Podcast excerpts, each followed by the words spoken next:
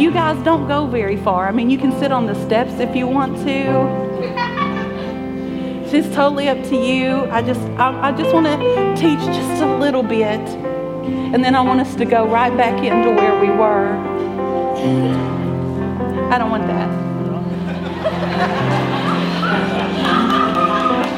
They snuck right up on me. Did you see that? Thank you, though. I'm very grateful. Sometimes it distracts me.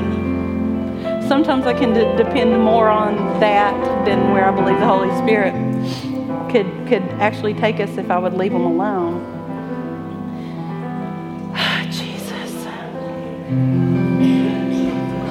His presence, there's just something about His presence.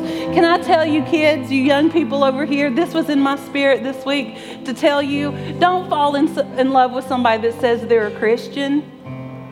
Fall in love with somebody who loves the presence of God. If they love the presence of God, you might have something to work with. But don't fall in love just because somebody says they're a Christian. Watch their life. Watch their fruit. See if what they do is consistent with what they say. Don't give your hearts away. That was free. That was free. And grown-ups, become people who love the presence of God. Become people who love the presence of God, that race into His presence, that run toward Him. Don't make Him have to whisper and whisper and whisper and whisper and whisper and draw and draw and draw and draw and pull and pull and pull until you finally sit down to listen to Him. Run toward Him. Run toward Him. He will meet you. He will overwhelm you with the beauty of who He is. Are you ready to run with me toward Him this morning? Are you ready? You don't sound ready. If you'd stand with me, we're going to read this passage of Scripture, and then we are just going to press into His presence. We're going to press into the work that He is about to complete, that He is about to do. And I want you to get ready, because God has some stuff for you today. There's some deliverance in the house today. There's some healing in the house today. There's salvation in the house today. And there is an end to your battle in this room today. And some of you need to reach the end of your battle. So let's read this word. So the soldiers took charge of Jesus, carrying His own cross. He went out to the place of the skull, which in Aramaic is called Golgotha. There they crucified Him, and with Him 2 others, one on each side and Jesus in the middle. Pilate had a notice prepared and fastened to the cross. It read, "Jesus of Nazareth, the King of the Jews." Many of the Jews read this sign, for the place where Jesus was crucified was near the city. And the sign was written in Aramaic, Latin, and Greek. The chief priests of the Jews protested to Pilate, "Do not write 'the King of the Jews,' but that this man claimed to be King of the Jews." Pilate answered, "What I have written, I have written." When the soldiers crucified Jesus, they took His clothes, dividing them into 4 shares, one for each of them, with the undergarment remaining. This garment was seamless, woven in one piece from top to bottom. "Let's not tear it," they said to one another. "Let's decide by lot who will get it." This happened that the Scripture might be fulfilled that said, "They divided my clothes among them and cast lots for my garment." So this is what the soldiers did. Near the cross of Jesus stood His mother, His mother's sister, Mary, the wife of Clopas, and Mary Magdalene. When Jesus saw His mother there and the disciple whom He loved standing nearby, He said to her, "Woman, here is your son," and to the disciple, "Here is your mother." And from that time on, the disciple took her into his home. Jesus. Knowing that everything had now been finished, and so that Scripture would be fulfilled, Jesus said, "I am thirsty." A jar of wine vinegar was there, so they soaked a sponge in it, put the sponge on a stalk of the hyssop plant, and lifted it to Jesus' lips. When he had received the drink, Jesus said, "It is finished." With that, he bowed his head and gave up his spirit. Oh, Father, Jesus, the cost of what just happened, the price that was paid in these moments, Father, all that was bought, all that was purchased, all that was gained in this moment, Father, may we not lose sight of that. Father, I'm asking that your Holy Spirit would just permeate this room. Father, I'm asking you that hard hearts would be suddenly softened, Father, by the fragrance of Christ. And Father, I ask as those walls come down today, Father, that we could be in this place with you, Father, that we could be touched by what touched you, that we could be changed, Father, by what you've done. Father, I thank you. I thank you for the hope that is in this place. Let everything that is of me fall, everything that is of you stand and produce fruit. And they all said, Amen, Amen, Amen. You gonna stay with me? Okay, that's awesome. I've told you guys over and over, I'm very visual when it comes to the Word of God. I just see it. It's something I prayed a long time ago that God would just be able to make the people on the pages real to me and that it would come alive to me, because I know me well enough to know that if there is not life in it, I will normally move back away from it, or I will remain at best at a distant place. And so he does that with me. And I'm looking at this passage of scripture that we just read, and I'm thinking it ought to evoke a response in us. It ought to cause us to feel something, either joy at what was accomplished in that space or sorrow at the price that was paid in that moment, but it should evoke something from us. We should not be able to read that passage of Scripture and feel nothing. We should not be able to remain detached any more than we could enter into a room of a loved one who was suffering and not be impacted by it. How can you stand beside the bed of someone that you love or that you say you love and not be moved by their suffering? And see, when I read this passage of Scripture, I find myself there. And I find myself in this space with the one that I say that I love. And how can I not be moved by that? How can you not be moved by that? It's either got to be joy or sorrow. It's got to be something, because ambivalence is not an option in this moment. Last week when Pastor Ronnie we finished reading the passage of Scripture, and the very last sentence says, and they handed Jesus over to be crucified. I felt like you just stood me on a ledge. I couldn't get through the passages of Scripture the last 2 weeks. I just cried my way through them. Because you know what? This is someone that I love. This is my God. This is my Jesus. And to hear them talk about what's going on in his life, I am there with him. I'm there with him. I'm in that space. I hear the sounds. I am moved by what I see and what I feel. And see, I think that is the opportunity that God is giving us today. The opportunity that you have before you today. Okay, you got to stop, or else I'm going to just go to my knees and I'm going to start crying and I'm going to pray.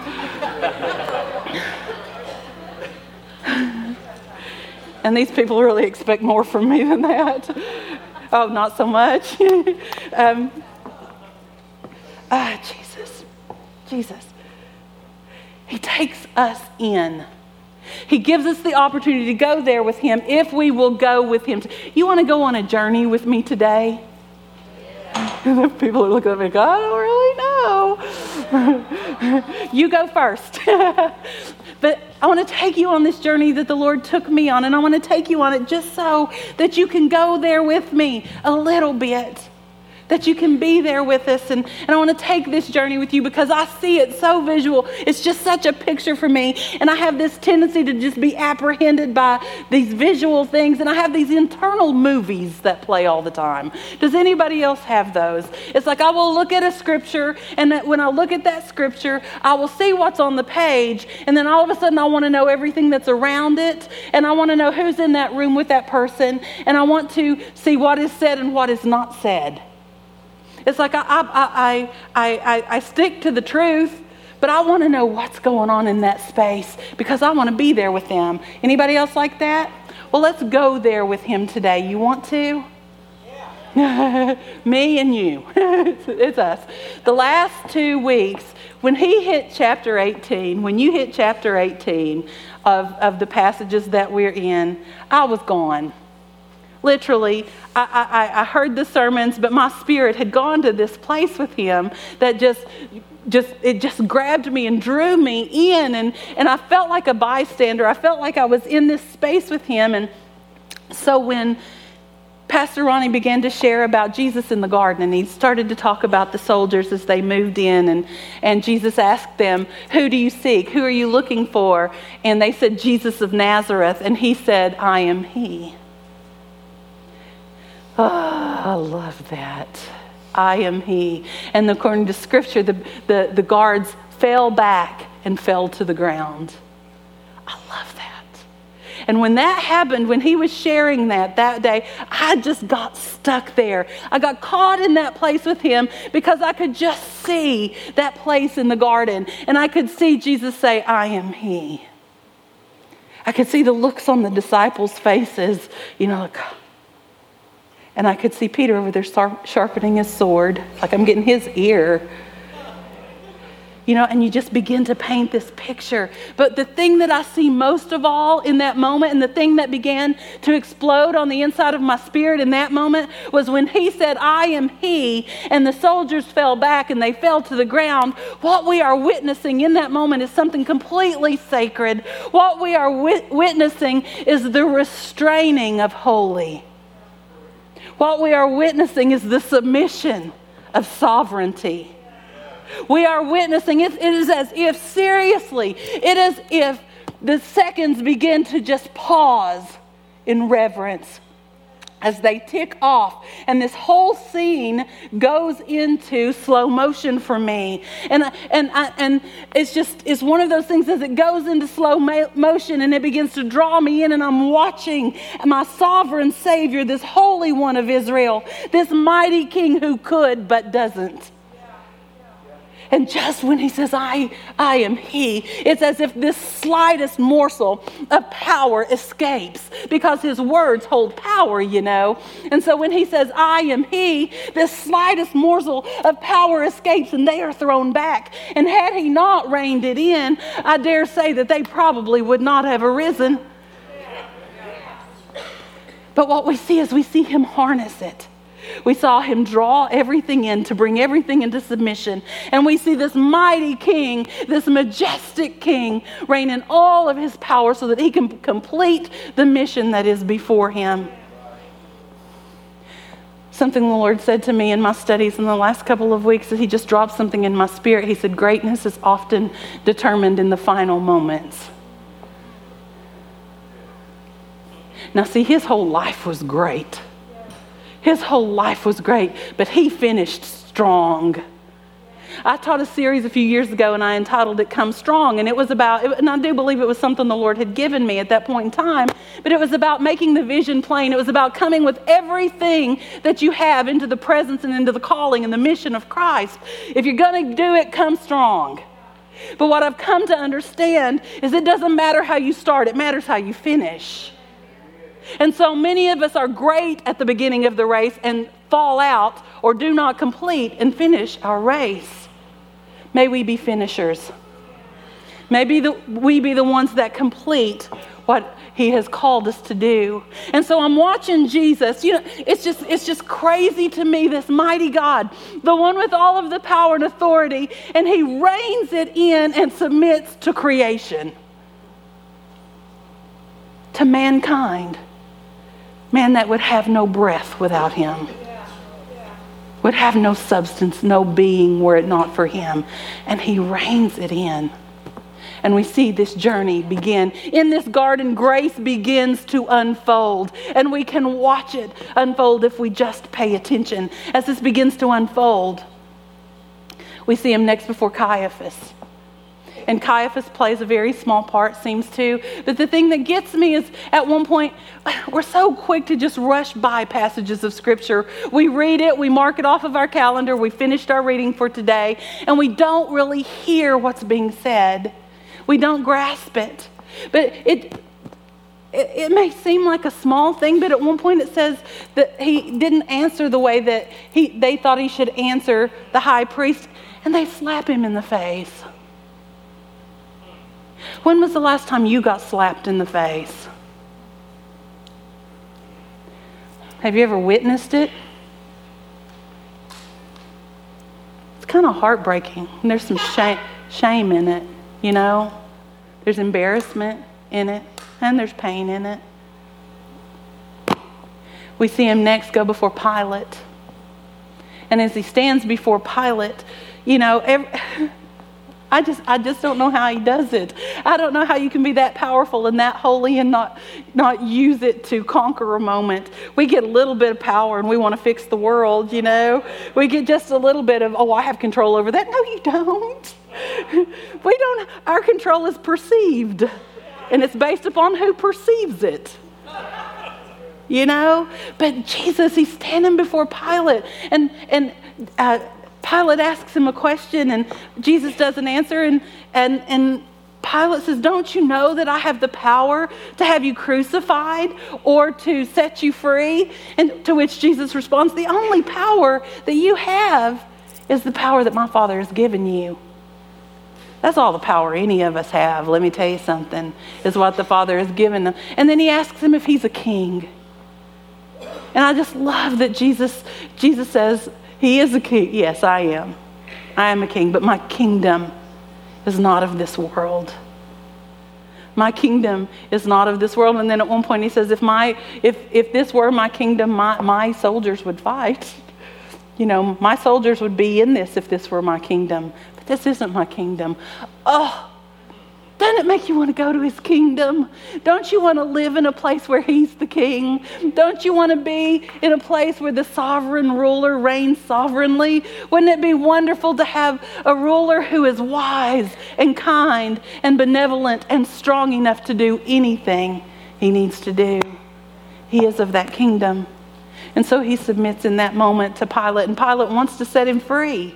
He wants to set him free. He doesn't find any fault with him, but the people won't let it go. The people want Jesus crucified. And Pilate tells him, "Okay, well, according to your law, I can either give you Barabbas or I can give you Jesus." And it just so hurts my heart that they begin to cry out for Barabbas. I mean, we are devastated when we're picked last for a baseball team. Can you imagine? These same people, the same people that he came to save, the same people that he had healed, the same people that he had ministered to, and they cry out for Barabbas.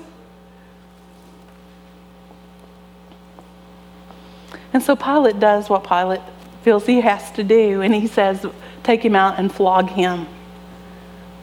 Such a simple sentence. They took him out and flogged him. Such a simple sentence. But do you understand the flogging that they gave Jesus, verberatio? It was the most intense form of punishment that they could possibly deliver. So intense, in fact, that it could not be administered to a Roman citizen. It was against the law to do this to your own people. It was reserved for aliens. It was reserved for slaves and servants, but it couldn't be administered. And there is an eyewitness account in one of the ecclesiastical histories. There's an eyewitness account of one of these beatings, not Jesus, but one of the beatings. And they begin to talk about it was a rope, it was a whip of about 3 feet long. And embedded within that whip were pieces of stone and pieces of bone. And it was designed specifically to lacerate anything it came in contact with. The metal, the weights would hit into the skin, and then the bone would lacerate the skin. And there's an eyewitness account, and these testimonies come forward, and they're talking about, you could see the veins. And I'm not trying to be morbid, guys. I'm just telling you the way it was. You could see the veins. You could see the muscles as the flesh was ripped from their bodies, to the point that their internal organs would become visible. It was a scourging. It was a scourging. They were not allowed to beat animals to this extent. It said he was taken beyond recognition through this beating, but it wasn't enough. His pain was not enough.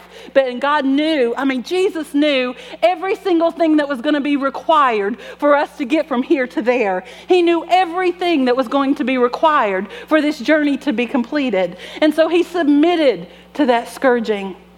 And then they take him back as if the pain is not enough. They take him back, and it says that all of the soldiers gathered him in a room, and they put a scarlet robe on him, and they wound the vines and created the crown of thorns for him. And they began to mock him.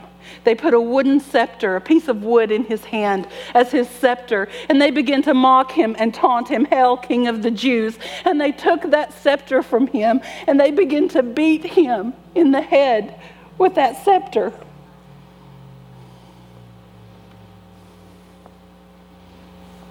They slapped him. They spit on him. They mocked him. And then they took the robe and they put his other clothes back on him. And then they took those clothes and they cast lots for those. And here is Jesus, broken, scourged, wounded, bleeding, the crown of thorns on his head. And they take this piece of wood. It says he carried his own cross. And see, we don't know if he carried the whole cross. The tradition at that time was, if you were crucified, they took the T-beam and they put that on your shoulders. They strapped your wrist. They strapped that to your shoulders. And you carried that up, and that would be nailed to the base portion. But can you even imagine? Can you even imagine what it felt like to have wooden splinters set on broken shoulders? Can you even imagine what that even began to feel like? See, he had a purpose. The word tells us that, despising the shame, he took toward the cross. He despised the shame, but for the glory that awaited, he endured. He went through all of it. None of it. He didn't have to do any of it. He didn't have to do any of it. And it says they hung him on the cross. They placed him on the cross. And I just love this about Jesus. It says that he looked down and he saw his mother, and he saw the disciple that he loved. And he says to the disciple, "Son, behold your mother. Mother, behold your son."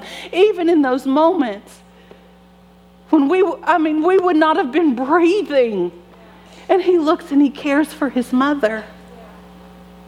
The depth and the extent of his work. And then the scripture tells us, the scripture says, knowing all had been completed, knowing all had been finished, knowing that it had all been done, he said, "I am thirsty."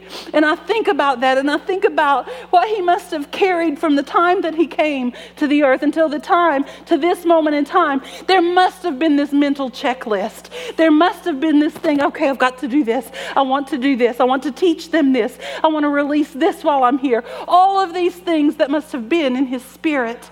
And in that moment, knowing, that's a mental process, knowing that all had been completed. He said, "I thirst." And they dipped a sponge in vinegar on a stick and they held it up to him. I think about these moments. I think about this moment, and I think about in that moment, the word doesn't tell us this, but because I'm in there with him, I just cannot help but think, because I've got a son that was about that age, And I'm thinking, when he's saying it's all finished, can you imagine that mental checklist that must have been going on in his mind? Can you imagine they say that our lives flash before us in that last moment, in our final moments, that it all flashes? And I would love to have seen what went through his mind in that moment. It's obviously he loved his mom. Can you imagine he might have had childhood memories? He might have thought of her standing and cooking or holding him in her lap. He might have had visions of standing in Joseph's carpentry shop. And then can you imagine where he reaches the age? It must have run through his mind. Just those moments when he walked into the water's edge, when he saw John the Baptist, and he walked into the water's edge and then was submerged and was raised to his father's voice, saying, "This is my beloved son in whom I am well pleased." What do you think? Maybe he thought about the disciples that had laid down everything to follow him. Do you think maybe he thought about the sound of Peter dropping his nets? Do you think about that maybe he thought about the moment that he called his friend Lazarus out of the grave?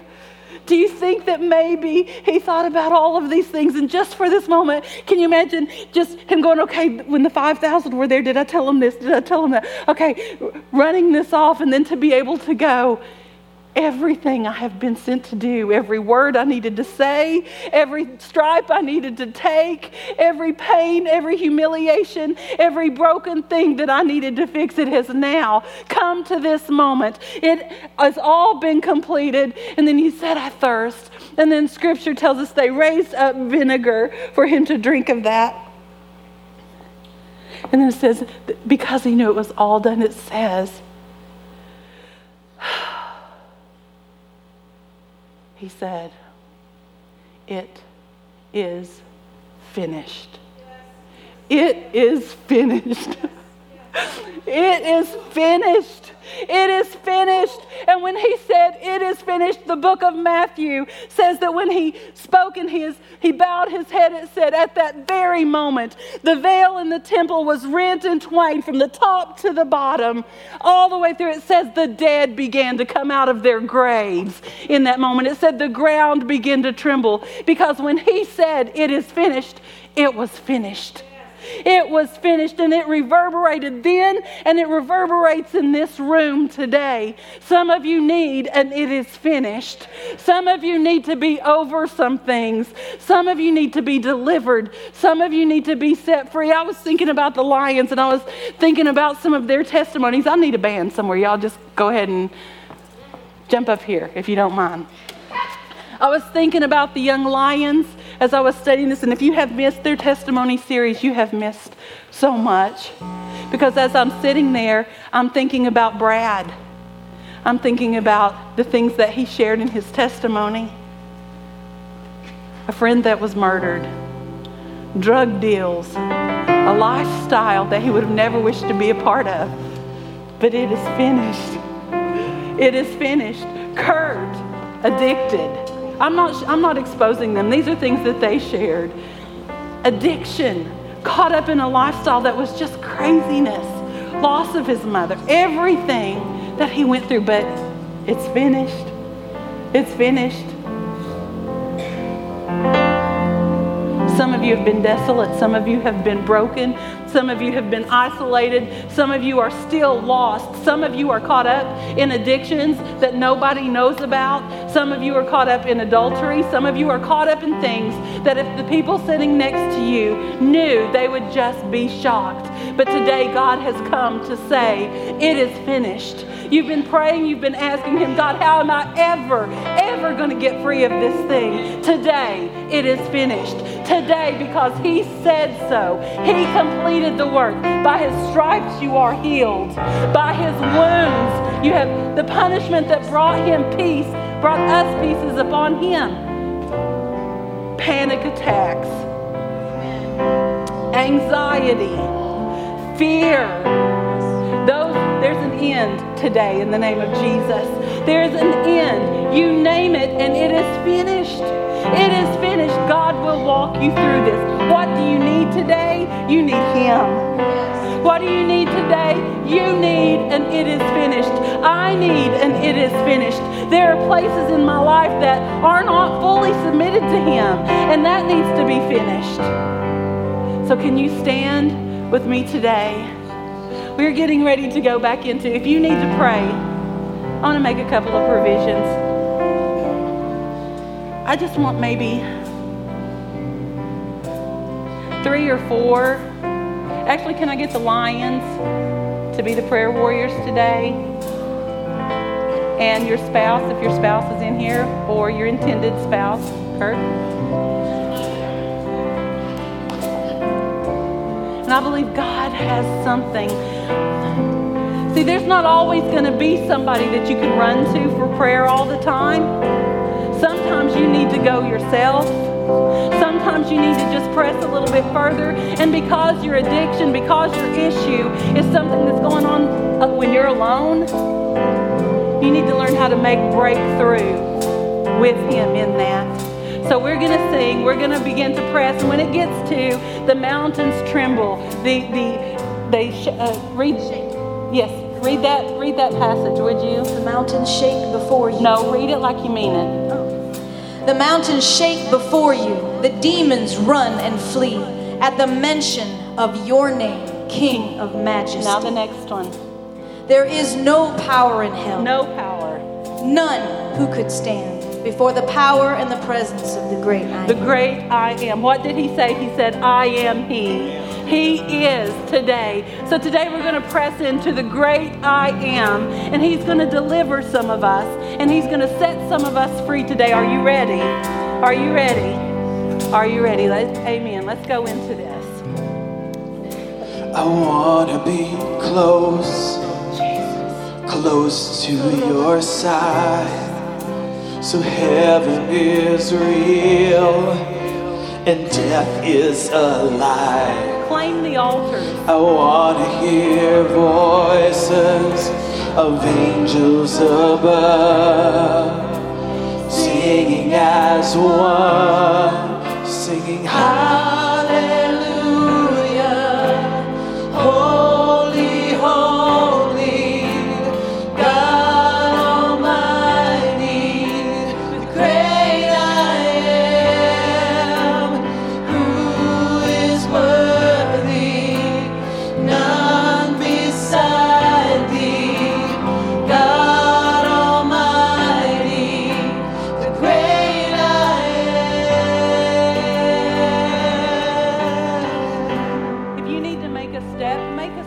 Faith to go, God, I am just declaring, Father, that this is finished in my life. And then just come and find a corner, come and find a place where it can just be you guys, and just as an act of faith. And if you want to just declare Him the great I am, the altar is open for that as well, that we can rejoice in Him and declare who He is. Jesus, I want to be near to your heart. Hallelujah.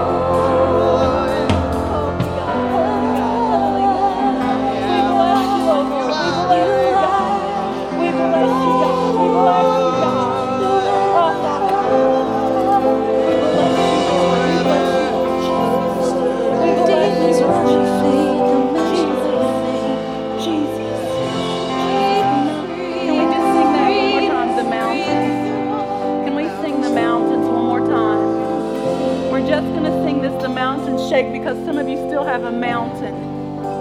And I want you to see that begin to move. And some of you have said in your hearts, yes, this will work for them. But you don't know where I am. You don't know what I'm in right now. And we're going to sing this one more time. And I want you to see that mountain tremble. I want you to see it begin to move out of your life. And the demons beginning to flee.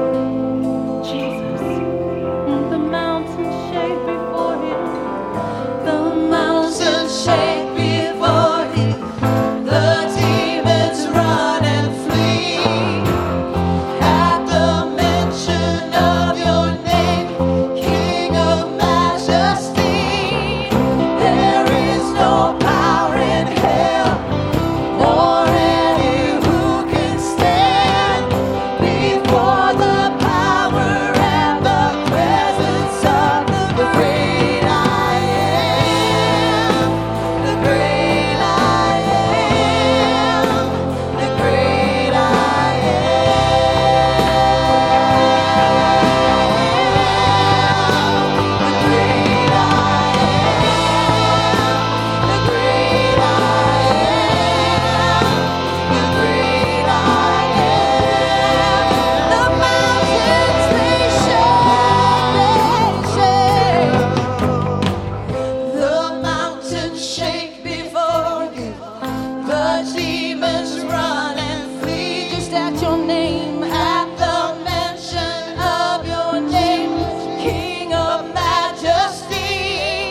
there is no power in hell, nor any who can stand before the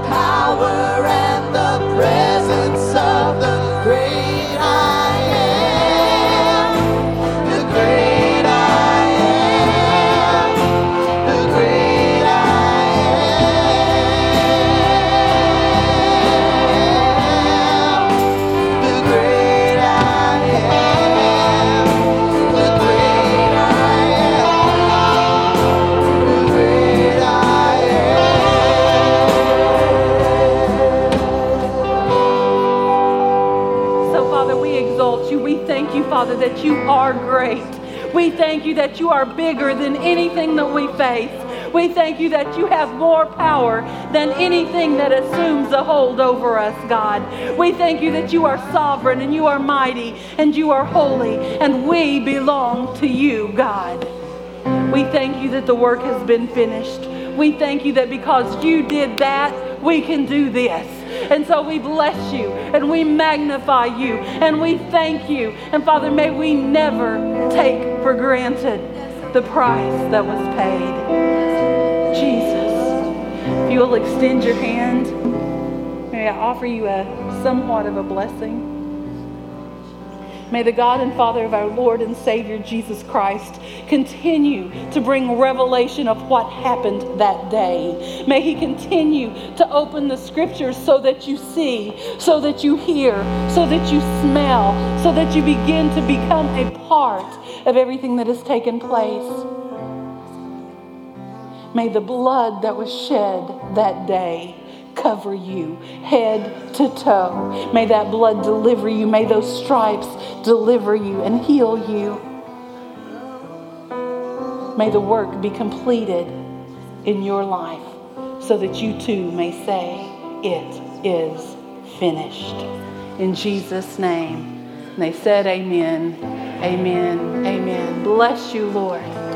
Bless you.